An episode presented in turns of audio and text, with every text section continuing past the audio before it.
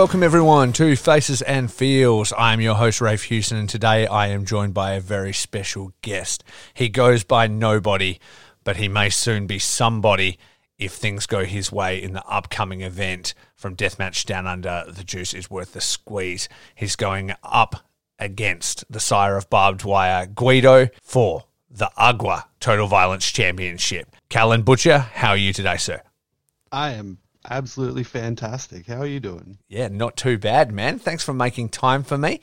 I'm very excited for all the upcoming matches. I'm going to be doing a lot of Deathmatch Down Under promo, and I cannot wait for the show. Yeah, no, it's like the death matches that I'm involved in aside, like the heavyweight title tournament, I personally feel is like one of the most ambitious things in Australian wrestling, at least for a long time. Like that's 15 of the best wrestlers in Australia and one of the best wrestlers in New Zealand, all on two nights in Melbourne. It's gonna be absolutely insane. And then yeah, there's some deathmatch fuckery going on as well. The tournament is stacked. Like it's absolutely awesome. If not for, I was straight up, like my wife and I were booking flights like to come, and then we had all these snap lockdowns and stuff here in Perth, and we were like, maybe it's just not worth it if we end up getting like locked down or something like that and locked out of our jobs and all that stuff. It's just a little bit too risky, so I may have to wait for the next one, you know. So I'm a little bit heartbroken about it, but I do look forward to watching it on IWTV. Yeah, that's completely understandable, and that's just, it's the way of the world that we live in right now. Like, you never know when there's going to be a spike or something like that. So for the people that can get down, absolutely try and get down to this, because it's going to be two nights that you're not going to want to miss. But if you aren't able to get down of concerns like that, like your safety is priority and like your well-being. Well, if there's one thing that Deathmatch Down Under has shown, it's a very conscientious company, and I watch the shows and stuff and I can see you guys are taking all the right measures and things like that. And yeah, if I was in that city and didn't have to literally cross the entire country to get there, I would 100% be there without a doubt. Yeah, that's of course. And that's like, there's even like, I'm pretty sure Jay said it on another interview recently that there was so many people that we wanted to get for this tournament, but like Perth, that's real like touchy, because like the second somebody coughs wrong, they're gonna snap lockdown straight away. So people like Davis Storm and stuff, as much as we wanted to get them down, we couldn't get them down for this. But as soon as stuff clears up, like we'll be getting all the people that have missed out on these ones, we'll be getting them over. 100%. Yeah, no doubt at all. Yeah, that's the thing. Our PM, Mark McGowan, ain't playing no games with COVID. So for anybody that's like not in Australia and listening to this, like if there's any kind of outbreak in Perth, it just shuts its borders. So my concern isn't even for really like there being an outbreak in Melbourne when I'm there or whatever. It's like something popping up in Perth and then not being allowed to come back being the real issue. Yeah, exactly. And then you'll be trapped in Melbourne for however long the lockdown is. And that's scary stuff. It is scary, though. Now you say it, it's kind of awesome because you guys do run there all the time.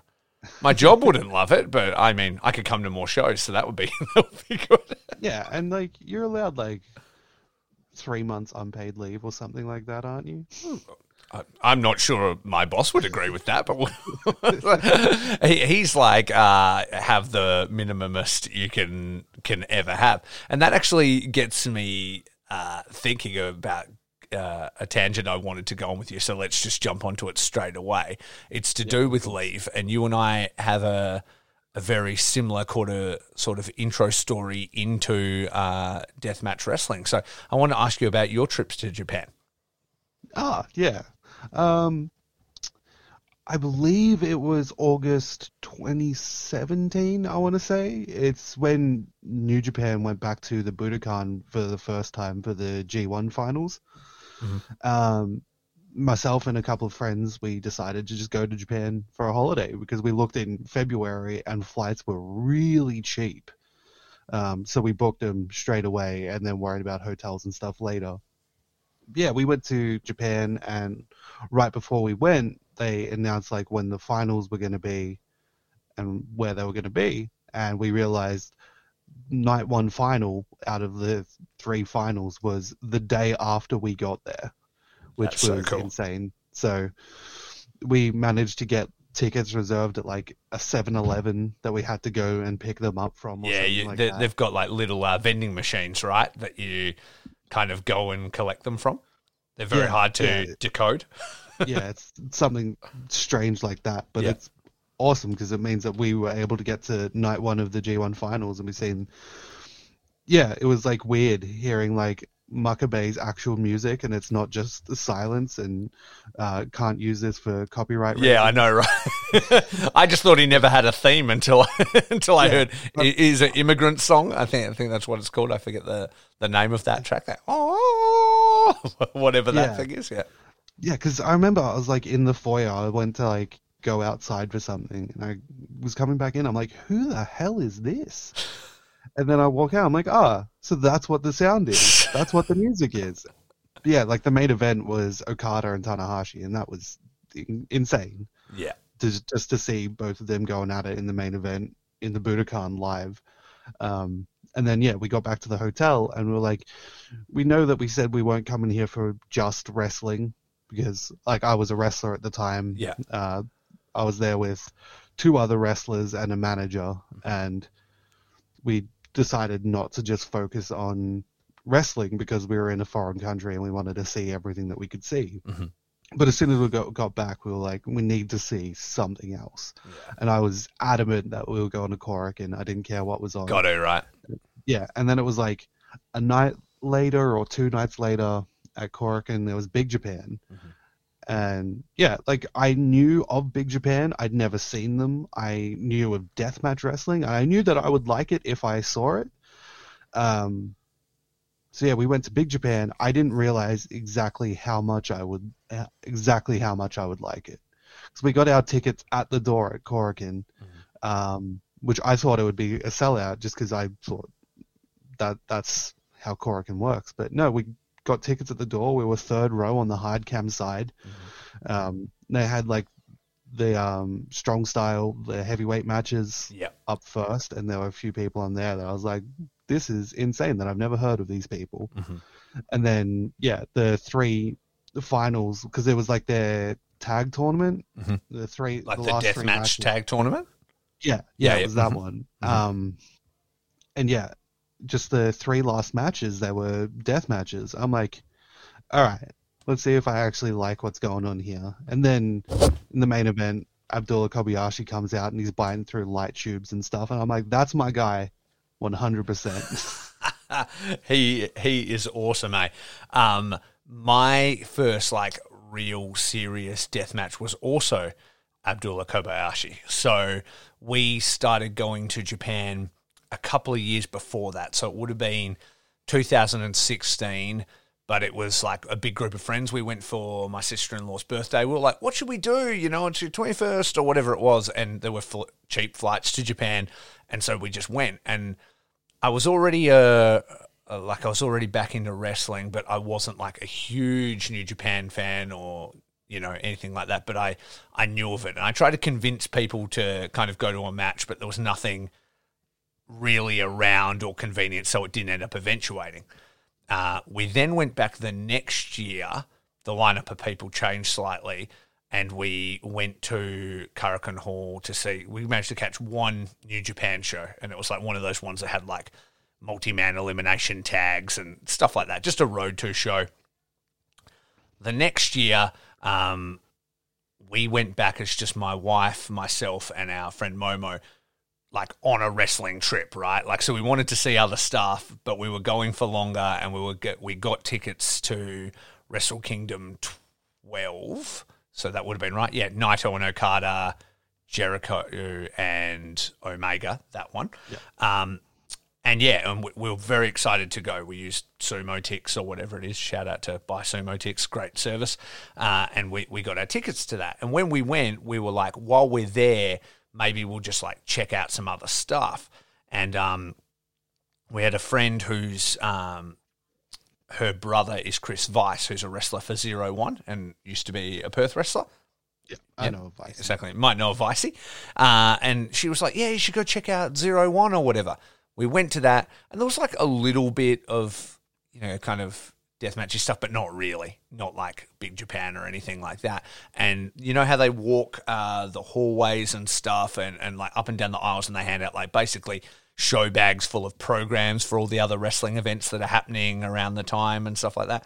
One of them was those big Japan flyers that has all the stuff, you know, deathmatch title, strong title, the tags, and it's all laid out. And we were just on the train and we were kind of looking through it all. And I was like, hey guys, what time do we get back to Tokyo? I plan nothing. They plan everything. And they're like, oh, we're going to be back this time. I'm like, do you want to go see another show at Korakuen Hall? And they're like, yeah, it's literally the best place ever. And I was like, it's Big Japan. I've never been before. It says it's like 100 light tube deathmatch as the headliner. Would you be interested in seeing it? It might be crazy. I'd never watched a deathmatch really before.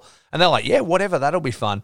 And man, that was like a game changer for us. Like, and it was, I always stuff it up. You may be able to tell me his name. So it was Abdullah Kobayashi was the deathmatch champion at the time. And then versing him was Takeda's partner from the Crazy Lovers. What's his name?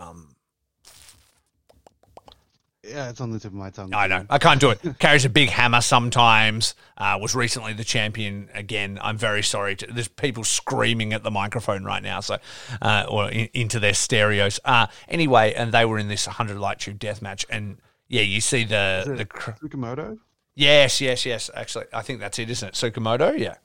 I think so. Yeah, I think you got it right. And yeah, it was. You start watching the front rows putting on ponchos and stuff, and safety goggles, and you're like, "What's about to go down?" And when those tubes start breaking, and you know everything starts to go down and stuff, there's nothing like it, man. It's so visceral and exciting that I can see why, especially as a wrestler, that would make like a massive impact on you. Yeah, because it was the first time that I'd seen like a local deathmatch show, a deathmatch at one of the promotions that I wrestled for. I think Damien Rivers was in it. I've seen the light tubes, but that was just from backstage on the TV. I was like, that looks fun. And then, I was third row at Korakuen and the light tubes were exploding. Like they hit the ropes at our side first and we just got showered. Oh, that's awesome. This is incredible. This is the most experience of my life. I want to get showered with glass for the rest of my life. Now to make that happen. Yeah, exactly. That was it was a thing that happened as we walked out, because I had a friend who was at Not Here to Fuck Spiders after my match, and we were up the back watching the main event, and he was talking to me, and he reminded me of straight after that event, we were standing out the front of Tokyo Dome and Korakuen, and like I think we were right out the front of the TGI Fridays. Yep. It's there, right next to it. And as we walked out, I was saying to them, "That was insane. I want to become a deathmatch wrestler. I'm going to make sure that when I get back to Australia, that's what I do." Yeah, wow. Yeah, and he reminded me of that straight after he just watched me in a deathmatch in Australia, which was really surreal. And it's crazy how when you put your mind to things, sometimes they work out. Well, yeah, not just the fact that you went and did it, because that's one thing. The fact that you then would go on to be part of a company that would have its first pay-per-view online worldwide, and you're in the headlining match in a light tube death match. Yeah, that was really surreal, because I mean, like that for me, I have a little bit of imposter syndrome. I'm not sure if you know, I call myself nobody.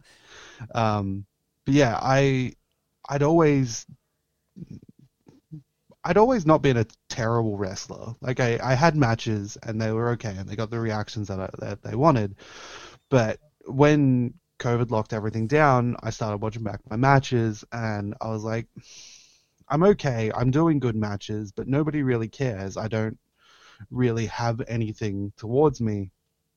I saw myself as a nobody, really. Like, nobody would say that their favorite wrestler is Callan Butcher. Yeah, right. like, or even their favorite wrestler from any given promotion that I was wrestling on. Yeah. So I went with the nobody thing, and I started working with that, and like I was in talks with Joel and Jay at the MDU. And then when I found out that I was in the main event, I was like, why are you doing this? Like, I'm not a name. I haven't really earned this spot. Mm-hmm. So I knew that after it was already promoted that was going to be the main event, I was like, okay, I'm really going to have to go out there and do the performance of my life, because I'm actively self-deprecating myself as a person by calling myself a nobody. Yeah. But yeah, I went out there and I was in the main event in a deathmatch show, a deathmatch promotion in Australia, and it was incredible. It was probably the best night of my life, even though I lost. Dude, I mean, there's winning and there's losing, and then there's losing with style, and like it was a hell of a match, man. So I think it's something to be very proud of, you know. One thing that, like, I understand the self-deprecating thing a little bit, and it's kind of how I have sort of always lived my life a little bit. Like, you know, people give you praise about anything, and your first reaction is to cut yourself down. You know what I mean? Like, to kind of put that light off yourself and stuff. But I think it speaks to something that you were able to self-reflect on yourself, where you're like looking at everything and you're like, I'm nobody's favorite wrestler. But then you went, all right, nose to the grindstone. Let's think about how I then turn that into something.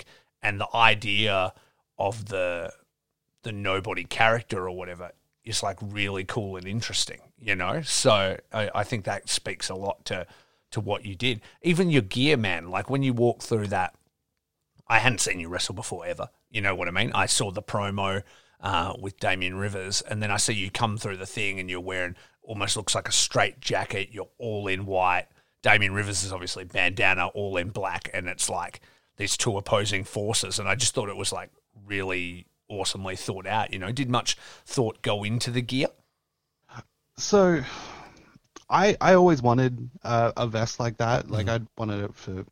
It wasn't like a Shield thing. It was more Sami Callihan around like 2018 in Impact, that kind of vest. I always thought, that's cool as shit. I want something like that. I wanted something zips up all the way, collar goes around my neck.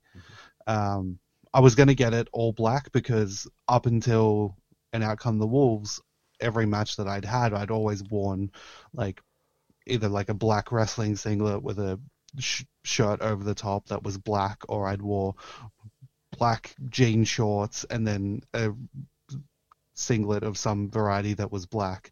So I think it was, I started watching Drew Parker a lot. Yep. And I saw that he was wearing white.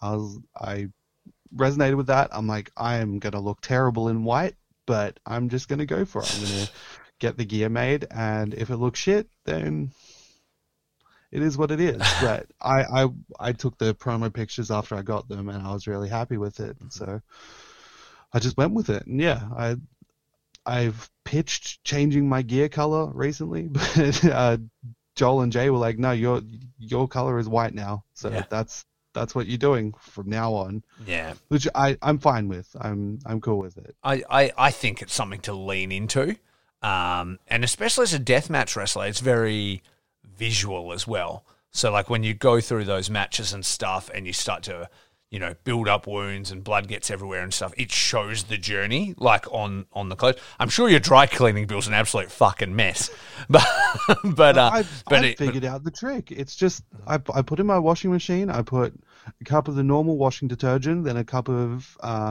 Sards.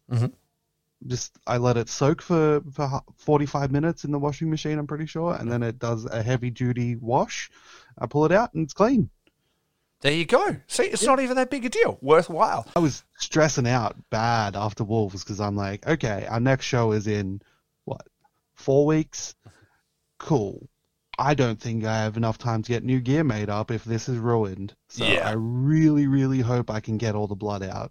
And then, I managed to get all the blood out. I was pretty happy with that. Yeah, I think you've got to pass on that tip to Akira. So I remember when he debuted for ICW No Holds Barred in Volume 2, you know, in the car park.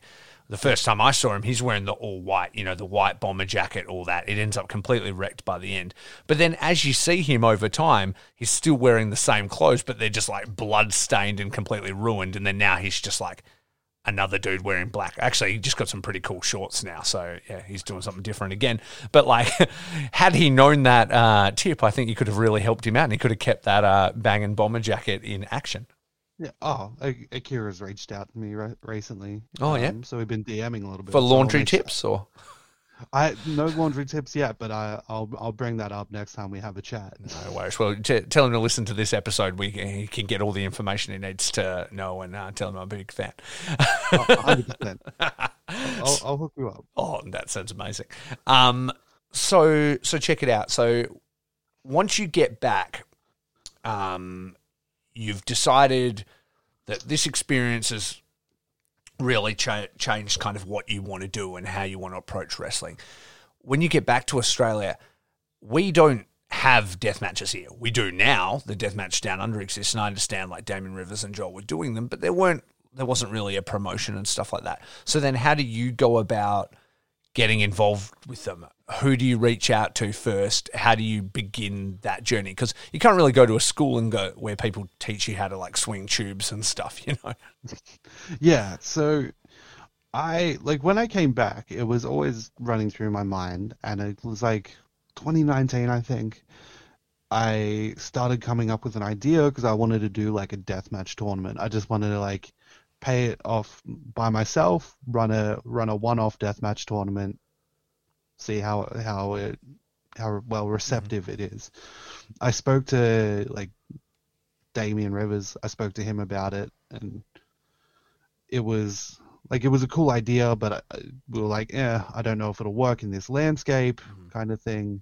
Then they did the Body Slam show, which seemed to go over kind of well. I think that was a bit of a test. And then Joel announced his no ring show with Cass. Mm-hmm. Casanova Valentine. Yes. And as soon as that promo dropped, I watched it, and it was like had been uploaded for 5 minutes, and I was straight into Joel's DMs. I'm like, look, man, if you need any help with this show or anything, please let me know. Like I'm more than happy to help out. And he responded back. I'm pretty sure he responded, "You're into death matches." And then, had you known Joel well before, or we'd had conversations before. Mm-hmm. It was just in passing at shows. Mm-hmm. Like I didn't have much of a friendship with him, but this kind of like opened that door. So we got to talking about deathmatch stuff, and then like I told him how I wanted to run this tournament, blah blah blah, and he's like, "Oh, well, I'm starting this thing. If you'd be interested," and I was like, "Yeah, of course, 100%." He's like, "Okay, well, I want to see that you're ready for death matches. So Casanova Valentine's coming down. He's coming down. He wants to do another show. So would you be interested in doing a death match on that show?" I was like, "Yeah, cool. Let me know where I need to be and when and who I'm working with." Mm-hmm. And then, we went out and got beers a couple weeks later, and he was like, "Okay, so the main event of the second show is going to be yourself, Cass, Sicko Smacks, and Damien Rivers in a four-way," and I was mind blown. Because like as soon as the promo dropped, I started looking up everything Casanova Valentine. I watched the Vice documentary and everything. Instantly a fan. So to see that like the second show that he was doing down here, I was going to be in the main event of that one. That was insane. Unfortunately, it didn't end up happening, but I still managed to get my no ring show with Cass before that. You kind of got episode 1.5, right? Because after his first show with Joel, he ran down the street and did a match with you and Sicko, right?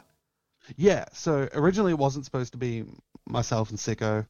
I can't remember who it was supposed to be, but they had to pull out for some reason the night before. Mm-hmm. And Joel was like, "Hey, I know you've got this one next week, but would you be up for deathmatch tomorrow maybe?" I was like, "Yeah, sure. It was supposed to be a triple threat, right? Do you want me to see if Smacks is keen as well?" He's like, "Yeah, sure, go ahead." I messaged Smacks, and Smacks is like, "Okay, I've got some tubes." I was kind of gonna save them for next week, but we can do something tomorrow. And then we went and helped out with the No Ring show with Joel and Cass. Mm-hmm. If you watch the footage, you see me in my red flannel and my sunglasses because we ran out of safety glasses, gave them to everybody else. I had to give a fan my pair. I'm wearing my sunglasses, just shielding the glass. An hour later, we go down to the other venue. Cass just walks down the street after having a death match in blood. A pub to another pub. And then, we managed to work something out in like 5 minutes, go out there and have a no-ring death match that I thought was really fun. That was actually the first one I saw. Sicko had the footage or whatever, and he was like, hey, DM me anybody who wants to see it. And he like sent me the link or whatever on YouTube. Yeah. So I saw that, the one with you and Sicko, before I saw the Joel one. It was super fun, and I was super jealous. And because we were going to, what's it called? Download was about to come through. And so we were looking at moving the flights like early to come to that next one, the four-way that you were going to have. So like if we move forward a day, we could come through, we could catch that show with Cass, and then we could go to Download Festival, you know? So that was going to be sick. And then obviously the world ended. That show was a Friday night. Yeah. And then there was Saturday, I think I went to PCW Grand Slam 2, mm-hmm. the one where they had like 1,000 people in their basketball stadium. And then the next day we were like, oh, we might have to cancel this. And then the Monday was like, everything's locked down. Yeah. Just all over. Yeah. Exactly. So, it was a bit heartbreaking, but I'm still happy that I managed to get that spot, mm-hmm. and that's probably something that fueled Damo's anger towards me leading into Wolves, that he didn't get to have his moment in the sun with Cass. Exactly, because he was slated for the next show, right? He was going to be in that four-way. Yeah, exactly. So exactly. It all came full circle. Missed out.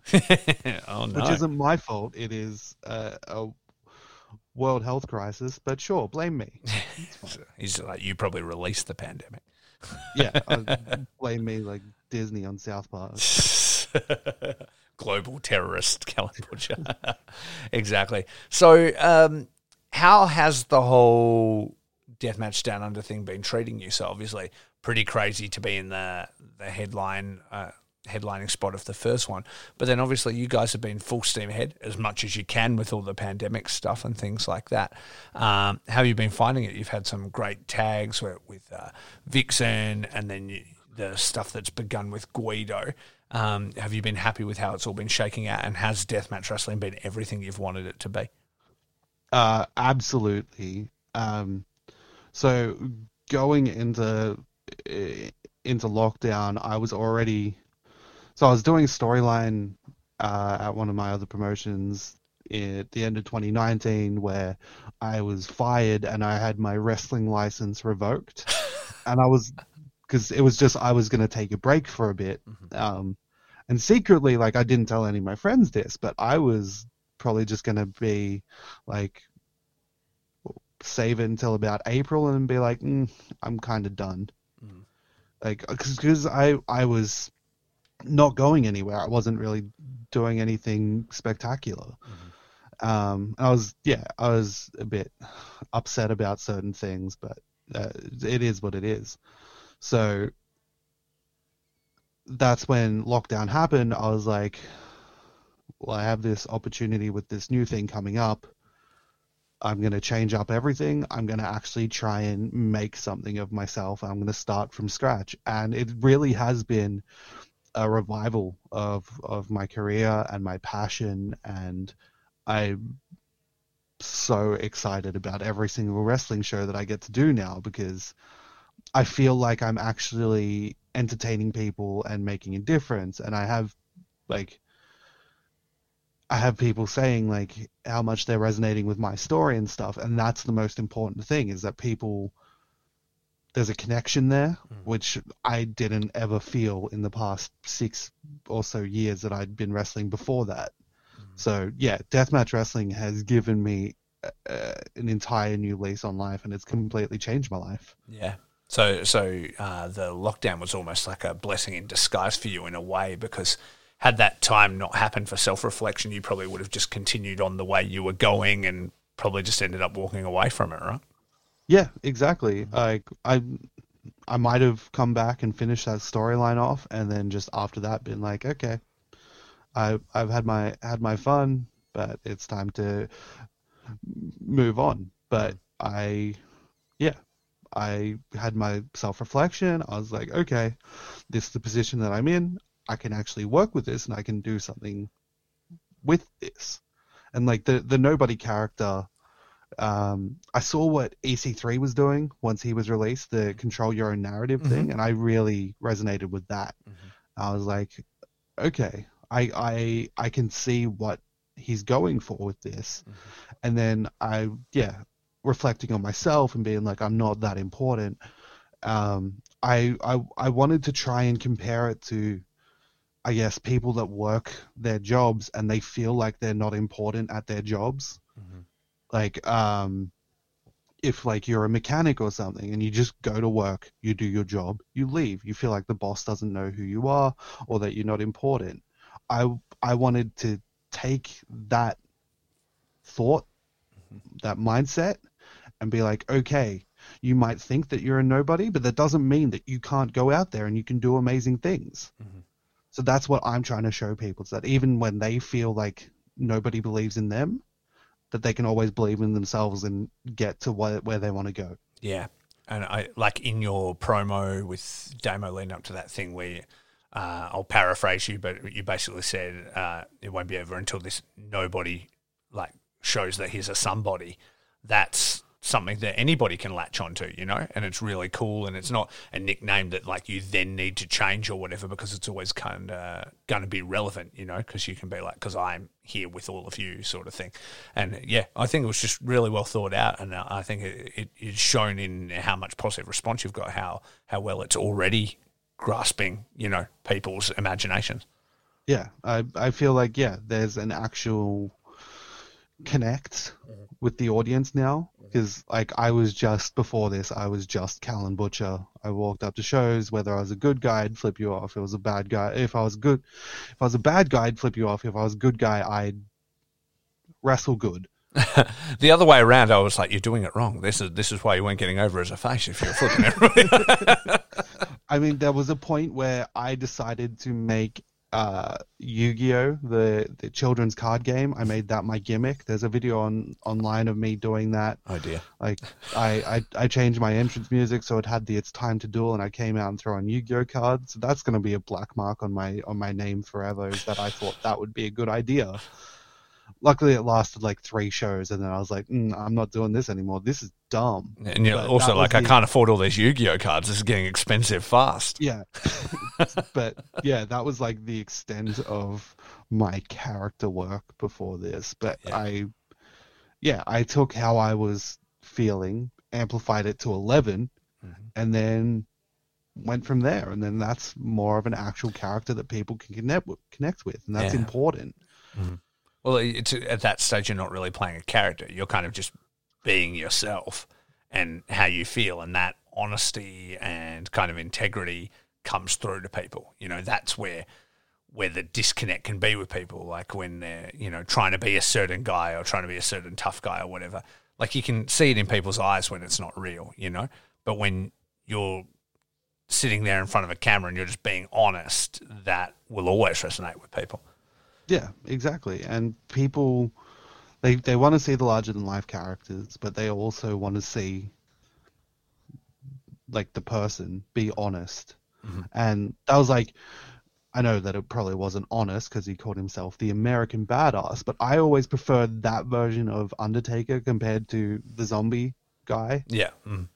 Because it was like, it was a real person that you could be like, okay, it's a character, but it's also a real person. I know that I'm probably in the minority, and that a lot of people like Zombie Undertaker that shoots lightning, but I always resonated more with, the American Badass rides a motorbike to the ring. It's an actual person, not an undead being. Yeah, exactly. And he was so smart in how he evolved that character, because he still kept elements and made like sort of the mythos of the, you know, the undead Undertaker sort of make sense with the American Badass thing. Like without, he didn't have to say, oh, that was a bullshit gimmick or whatever. He just sort of evolved, you know, he didn't burn any bridges for where he'd been, but then became the next iteration and stuff. So I really liked it. Plus he was coming out to Limp Bizkit. It was sick. Yeah, he didn't do 7 from WCW and Goldust went over there. Yeah. Oh, Jesus Christ. I don't think we're allowed to talk about it. It's one of my favorite promos in wrestling. It's a nightmare. Exactly. So let's talk about some old wrestling before we start talking about where you're headed.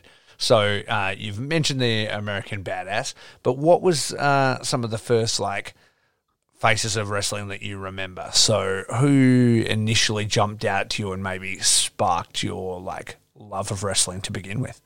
So my dad was always a massive fan of wrestling. Oh, like, really? He'd always watched WCW. I was born in April 96, and I'm pretty sure like one of my first memories is my dad losing his mind at the Hogan heel turn. Oh, yeah. The bash at the beach, yeah. Like I wasn't even one, but I can still like vividly just like, even if it wasn't real, I can imagine my dad just losing his mind at it. But yeah, I've always had wrestling in my life in one way or another. I went to somebody's 5th birthday party when I was also 5. We had a birthday on the same day. But yeah, they had a birthday party at a place where they had face painting. And I was like, I want to be Sting. And they were like, we don't know what that is. And then my mum was like, oh, it's like a guy with like scorpions and stuff. And then they painted a scorpion on my face and I just cried the entire week. You're like, this is some bullshit. This isn't Sting at all. Yeah. But yeah, I was always massive on Sting. And then once WCW started dying down and WWF started picking up, I was about Chris Jericho and Triple H. Mm-hmm. And yeah, I had such a variety. But it, like Triple H was always like one of my big influences. And I liked everything that he did. Yeah. Until like 2014-ish when I started going to high school and it wasn't cool anymore. So I'm like, oh, I'm not allowed to watch this. Yeah. But yeah. And then after I left school, I found some friends that liked wrestling and then we started watching wrestling again. And then that's where, at that point, is that when you go, how do we do wrestling? Yeah. So like we started going to shows with like, we had to go for like hour drives to the one independent show that we knew in Melbourne, even though there was like 7 or 8. We only knew of one because it popped up on Facebook once. Mm-hmm. And it was like Drew Galloway was coming down to wrestle Mad Dog. Oh, really? And I was like, I know him from WWE. Mm-hmm. So we went to that and then we went to like all of their shows until I started like talking to the wrestlers at the merch table and they're like, oh, we wrestle here, and here. And one of them, they said, I followed them on Facebook and they had posted that they were having a wrestling tryout. So I was like, oh my God, this is how we do it. And we're all messaged them and we're all signed up to go. And then the day came and then I was the only one that was conscious enough to go because they all went out partying beforehand. And then... yeah, I went to the tryout, and that's the start of my journey. You still do it. Did any of those friends ever end up training? They came to, like, one training session after I'd been training for, like, 3 or 4 months. Mm-hmm. I showed them how to bump, and they're like, we don't like this. And then they left.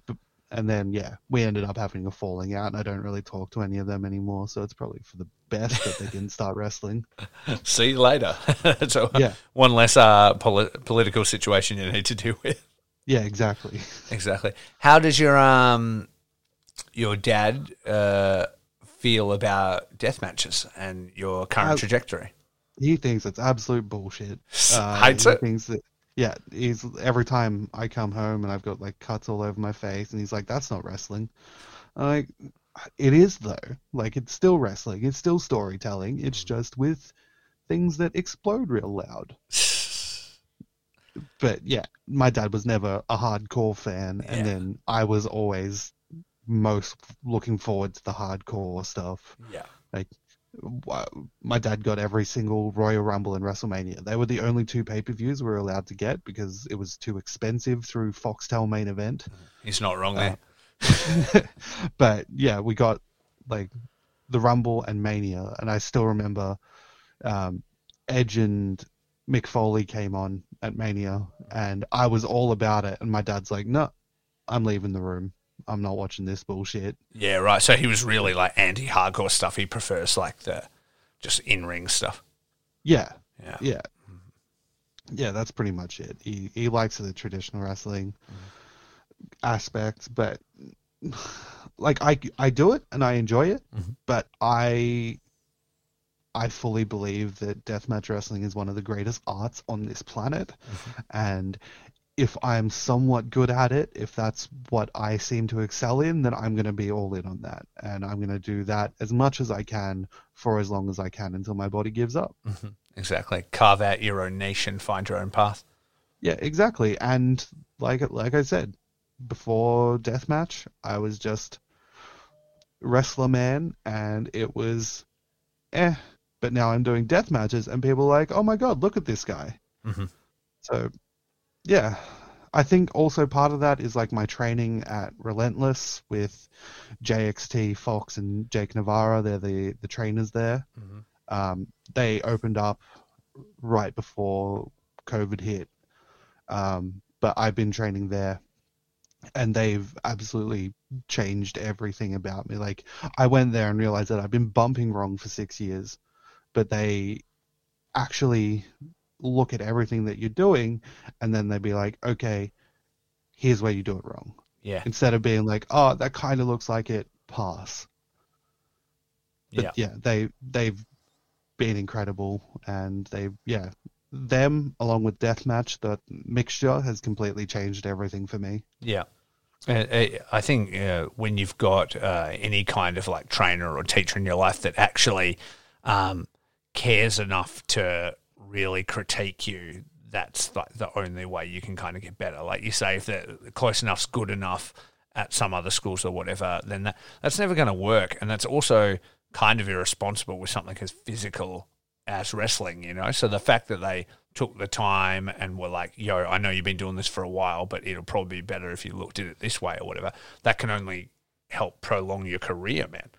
Yeah. And when you go into a new school, you have to go in with the mindset that they're going to teach you how to do things differently, and that you can't take that as a negative, because if you get told that you're doing something wrong and they're trying to fix it, that's not them shitting on you of the way that you do things. That's them showing their way of doing things, because in wrestling, you never stop learning. Exactly. And that's probably a pretty good mindset to have. And again, a good reflection on you. You're not like, are you kidding? I'm like the guy who head matched the first deathmatch Down Under. I know what I'm doing. Like, you know what I mean? You're clearly like still developing and considering it like a journey, which I think it is for everybody. Yeah, exactly. And like JXT was one of the guys that I spoke to when I was a fan, when he told me that he wrestles at other places. So he's been doing this a lot longer than me. Fox has been doing this a lot longer than me. Same with Jake Navarro. So I'm always going to listen to them and hear their advice. And even when I speak to people from the States now that have been doing deathmatch wrestling longer than me, like Alex Colon and Jeff Cannonball, I've spoken to both of them in depth about like the Wolves match specifically, but I always take everything that they're saying and try to ingest it and understand it as best as I can to make myself better and myself more marketable. That's like the best possible thing you can do, and if those resources are there, why would you shut yourself off to them? You know, like it's the same thing. Like when I wanted to start podcasting, the Struggles had said on his show, like if anybody ever wants tips or wants to know what to do, message me, like I'll help you kind of thing.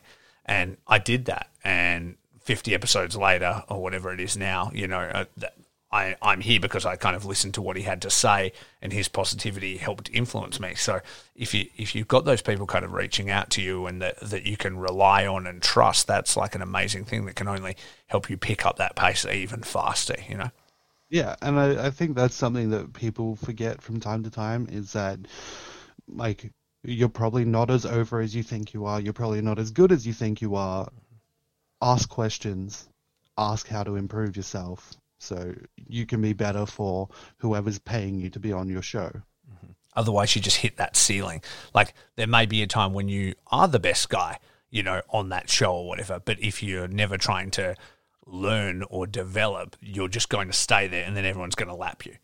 Yeah, but mm-hmm. Even then, like, if you're the best guy on the show, you still can watch all the matches and see the way that people do things, and they might do something differently than you, but it looks better. Yeah. And you can learn from that, even if they're less experienced than you. That's the beauty of wrestling, is that people have their own way of that they do things, and that you're always learning and you're always ingesting, no matter who it's from. Mm-hmm. Absolutely. No, well said, man. So with going forward, as you continue to learn and develop, you have managed to pick up some pretty significant wins over the Agua Total Violence champion Guido. So the next step for you on your journey is to get past him and to take that title. How are you feeling about that leading up to the big match? See, I'm mixed. I'm confident because I've gotten the 2 wins so far, mm-hmm. and we have another tag team match the night before on night 1 mm-hmm. on May 21st. But yeah, I'm mixed because the 2 wins that I've gotten over Guido have been tag team matches. Mm-hmm. I'm confident that I can beat him. I know that I can beat him. I've done it before. It's just I need to translate that into a singles match. And there's also the aspect that the night before, we have another tag team death match. Mm-hmm. If I go out there and go all out, but he reins it in a bit, then he's going to have more energy in night 2. Yeah. Plus there's the risk of, like, he's probably going to, him and his crew are going to be going out and looking to hurt you. Like, I mean, yeah, they did that last show when I met them. Exactly. But this time, nothing against Michael Weaver and Zuzu. Zuzu got powerbombed to the floor from the top rope. Got murdered. He couldn't do much about helping me out in that situation. This time, I have 2 of the most dangerous motherfuckers in this country in Mad Dog and Vixen by my side. Mm-hmm. They're 2 people that I have looked up to for the longest time. Vixen and I tagged at Sandcastles, mm-hmm. and I think we made a really, really good team. Yeah, I think so.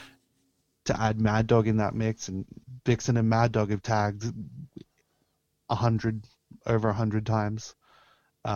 So it's going to be a lot different this time, and I don't think they're going to be able to get their hands on me like they did last time. Yeah, exactly. Like, you've just, like, come loaded for bear, basically. You're like, cool, well, let me find the 2 hardest motherfuckers I know, and let's see how this actually rolls out this time.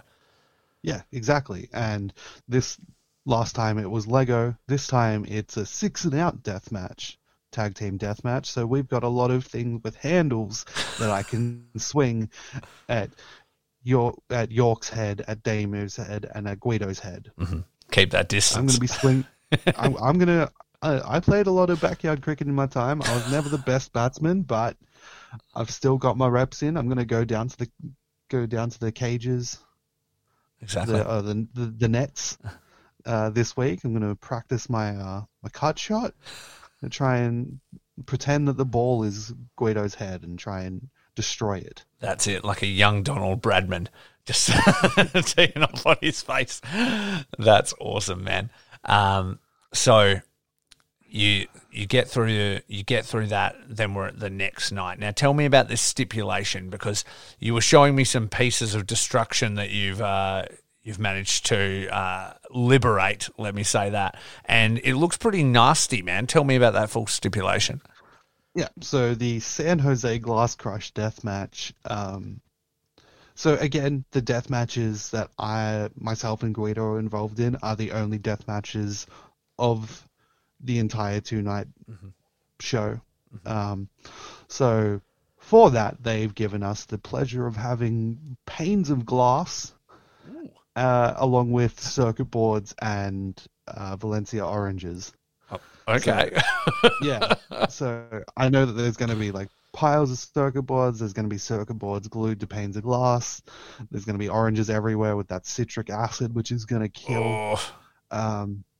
But yeah, I believe we have a number of panes of glass, and it's going to be real messy. I'm planning on making a spectacle out of it, given that it's the big death match of the 2-night tournament. I plan on going all out in this and not only becoming the Agua Total Violence Champion and taking that off Guido's hands, but I plan on solidifying myself as one of the best deathmatch wrestlers in this country, which that's been my journey since day one, is that's where I want to get to with that title. That solidifies my place, and it opens up opportunities for other people that haven't had the opportunities yet.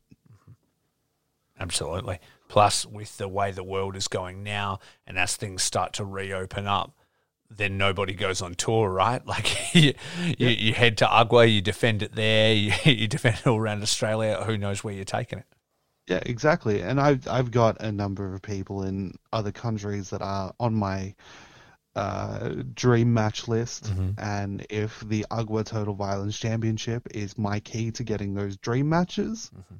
then that's even sweeter cherry on the top of the cake. Absolutely. When you're dangling this lure, so to speak, like who wants it, those opportunities become a little bit easier, because then people are like, oh, well, maybe I could take that from him. And then next thing you know, that match is lined up. Exactly right. And that's probably the most important deathmatch title on the West Coast of the United States. So I'm sure that there would be a few people in the United States that would like to try and take that off my hands once I acquire it off Guido, and they are more than welcome to try. I've said it before, and I'll say it again. I want to wrestle everyone and anyone who's a name in deathmatch wrestling, because I am out to prove myself, and that I might have started watching deathmatch a little bit later than most people, but I'm all in on this. This is everything that my life is now.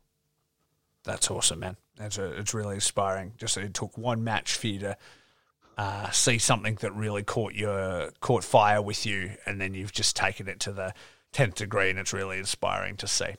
So with this, everybody needs to make sure they get down. If you're in Melbourne, go to the Juices Worth a Squeeze. Go to both nights. It's the 21st and the 22nd. Am I right, Callan? Yep, 21st and 22nd. I believe front row is sold out for night two. Uh-huh. There is only a handful of front row for night one, and then general admission is limited. So it's going quick, but it'll be, Friday the 21st and Saturday the 22nd of May.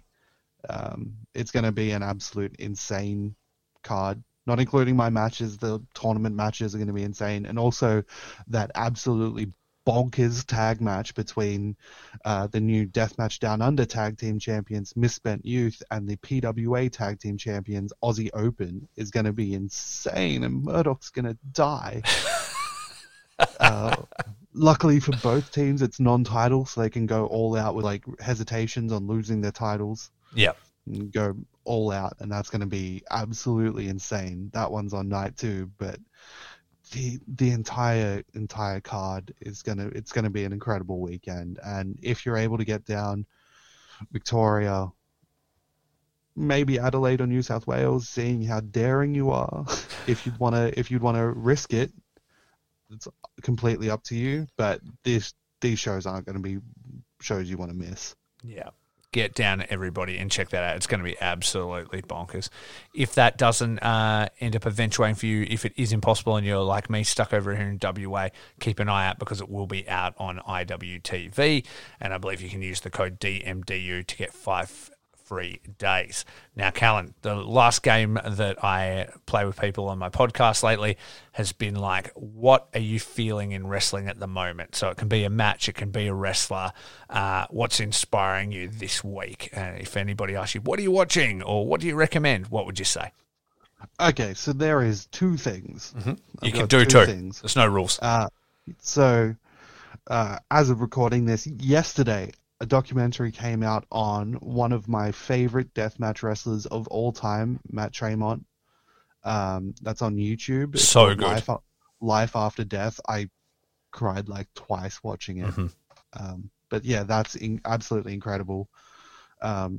So go out of your way, watch that, learn about deathmatch and the art, because it's not just Matt. It shows a lot of the guys from like the GCW locker rooms talking about exactly what it means to them and what Matt meant to them when he was wrestling. Mm-hmm. There's even a part about Danny Havoc, who I write on my wrist tape every single time that I go out there, because mm-hmm. Danny has been an inspiration of mine. So that's a really, really good watch. Mm-hmm. And then as of today when this came out, I'm not sure if you can find it anywhere, but I believe that there is a Dark Side of the Ring episode on my boy Nick Gage. I watched MDK. It before I got on this call. Yeah, MDK. You can find it on YouTube. Yeah. I haven't been able to watch it yet. I'm going to my partners after this, and I think we're going to watch it. But I've absolutely love Nick Gage. I had a Type A deathmatch recently. I put this story on Twitter earlier today. Mm-hmm. In the match, I hit a 5-knuckle shuffle, but instead of doing the "you can't see me" with the hand wave, I threw up that MDK sign and yelled out "all fucking day" as loud as I could, and it popped like probably like 10 people in the crowd, but it was absolutely worth it. It's pretty good. The story of Nick Gage is emotional and it's heartbreaking, but it's also inspiring to see the way that he turned his life around. Mm-hmm. So that's going to be really special for everyone, and just seeing the way that Twitter reacted about it today and everybody posting about how amazing of a person Nick Gage is. Mm-hmm. It's really cool. And then yeah, all GCW stuff is sick. I've been watching a lot of GCW. I was watching Ashes to Ashes today as well. That was really, really cool as well. That glass ceilings match with G Raver and Jimmy Lloyd was insane. Yeah, I mean, even though Jimmy Lloyd stole my look in that one. He did. He clearly saw Deathmatch Down Under and went for the all-white, so I was also disappointed to see that. So, I mean, I'm pretty sure that I've heard rumours that he's had a watch recently, that he might know who I am. Oh. So, Jimmy... Coincidence? Jimmy, I know you're stealing my look, brother. We're going to have to sort that out someday soon. Well, you know what they say, imitation is the most sincere form of flattery, Callan. Dude. Yeah, I'll just come out in the Hurt Business shirt next show. Buying his gimmick. What are you going to do now, Jimmy? Shots fired from Callan Butcher and Jimmy Lloyd. Dude, thank you so much for your time. It was so nice to meet you after all this time. We've been back and forth a bit, and yeah, it's really cool to see you face to face and have a chat. I wish you all the luck in the world, and I can't wait to hear that you are named the new Agua Total Violence Champion. Thank you very much. Thank you for having me on, and thank you for all the support that you've given not only me but Deathmatch Down Under as well. I know it was a very ambitious project to start up in Australia with doing death matches, but all the people that have watched, that have bought merch, that have liked on social media or followed them, it means the world to everybody in that locker room, and we really appreciate everybody's support. And all the things that you're saying online, be it positive or negative, everything gets taken on board, and we appreciate every single little bit of it. So thank you to all those people that have supported myself, Deathmatch Down Under, and thank you for also listening to Faces and Feels. It's a very good podcast. Thank you, Callan. That's awesome, man. And yeah, and thank you for all your hard work, Deathmatch Down Under, guys. We here in Australia, we were starved for deathmatch content, so it's no wonder that people like myself around the country were immediately drawn to it. So everybody keep up the good work, and everybody out there keep tuning in to Deathmatch Down Under, because it gets better every single time. And remember, until then, it's all about peace, love, and pro wrestling. Peace out.